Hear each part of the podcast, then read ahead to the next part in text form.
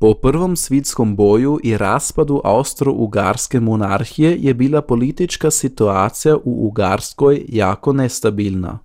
Tako je 1919. leta pod peljanjem Bele kuna za 133 dane došla komunistička vlada na vlast. Za brzo implementiranje novih zakonov su se u seli pojavili takozvani direktoriji. Današnje gradišće je ončas još bilo dio Ugarske. U Filežu su se suprotivili novoj vladi, če je pak peljalo do Fileške bune, povida povjesničar Michael Schreiber. Ako kanimo razumjeti zašto je došlo do Fileške bune, su ja mislim tri točke uh, važne u tom uh, smislu. Prvič, da je komunistička vlada, kaj je vano dob bila na Ugri, a Filež je bil vano dob del Ugrske, počela rekviriranjem privatnog imanja, znači stane i lapte su rekvirirali.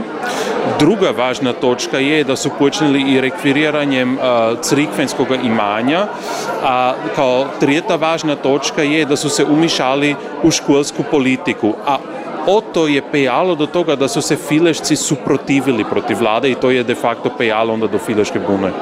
I kako je izgledala onda buna? Buna se je uh, zapravo tako počela da se Filešci nisu držali tih zapovidov ki su došli iz Budimpešte. A na to su morali, je moral direktori Vaseli kako tako reagirat i počelo se je onda pak z istim da su 4. aprila ta direktori Filešci vanhitili iz sela i 6. aprila kada je ondašnji odgovorni komisar za, za Fileš došao Vaselo su ga dobro uh, stukli tako da su mu morali oži obraz šiti. A tako, tako se je više manje ta buna počela. A ož istoga dana je onda pak i došlo do do manje bitke. U toku te bitke su onda pagoži dvoju dicu ustrili, jednu divičicu pa jednog dičaka, a jo de facto je bil na koncu te, te fileške bune i farnik mrtav, var su ga odsudili na smrt i to šokruvani vejek eksekutirali.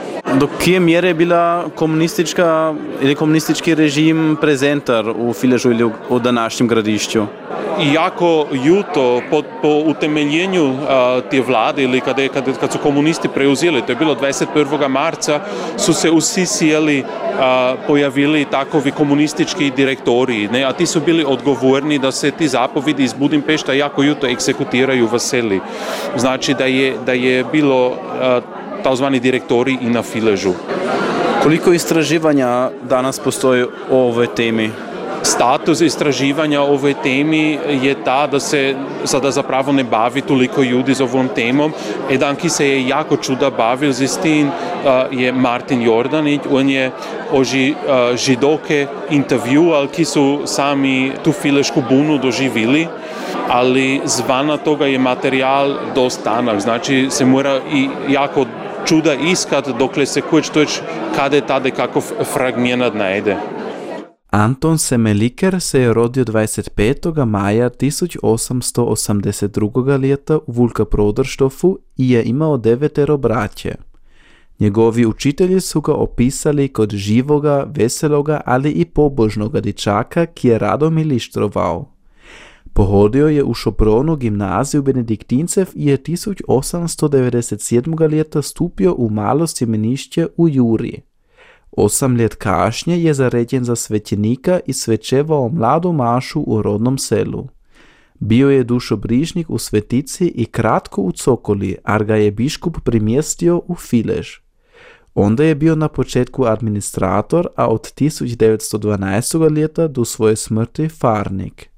Povjesničar iz Fileža Michael Schreiber. Če se danes mora reči, polak izvori, ki još postoju, da je bil vjerojatno jako obljubljen u selu, znači da je i ta vist da su ga ustrijili šopruni bil sigurno do neke mjere jako velik šok za Fileš. Da. Pokazalo se je i na tim da je, da je Semeliker bil jako usko povezan uz Filešce skre zato da se je on i žejil da bi se na Fileži zakopal i da su Filešci to jako podupirali da se um, on mrtvi Semeliker uh, premjesti iz Šopruena na Filež, a na Filež je zapravo že danes zakopan. Um, če se sada pred dve in pol leti poče, je proces takozvane beatifikacije, znači da se sada crikva pogleda je li je bil Anton Semeliker kao farnik Fileža mučenik ili ne. Znači to će se sada pak pogledat i kod smo danas čuli se Koludrica, ka, ka to ima naprijek, ufa da će to ož letos duje do kakvog rezultata, znači da će to ož letos duje pred Vatikan i da se to malo točnije pogleda. Šta bi bilo još važno za izviditi?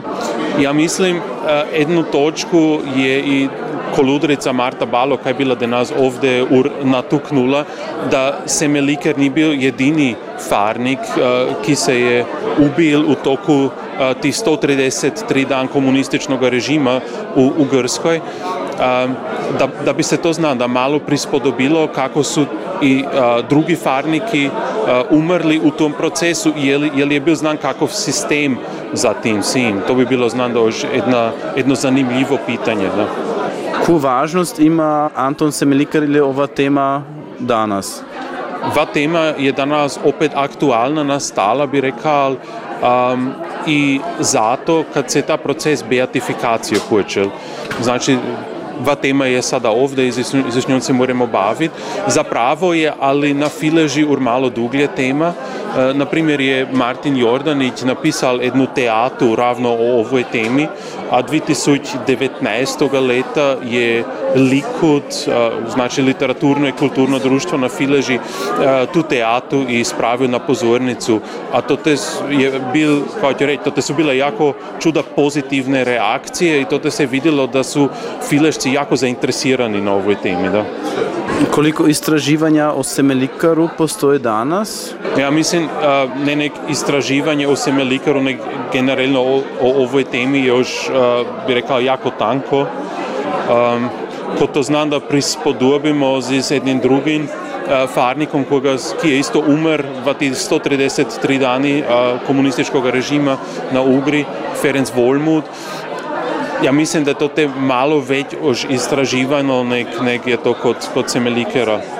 Ferenc Volmut je bil isto dan farnik iz Lekendrofa, a ko, ko je bil Semeliker prvi, ko, prvi farnik, ki je umr v, pri, pri toj dobi črnjenega terora, je bil Volmut zadnji, ko ga so ubili. Um, a to na drugi način um, Semelikera su ustrelili zapravo, a Volmuta su uh, u Žažaru, to, tako med, med Jurom pa med Budimpeštom, uh, su, su ga ubisili.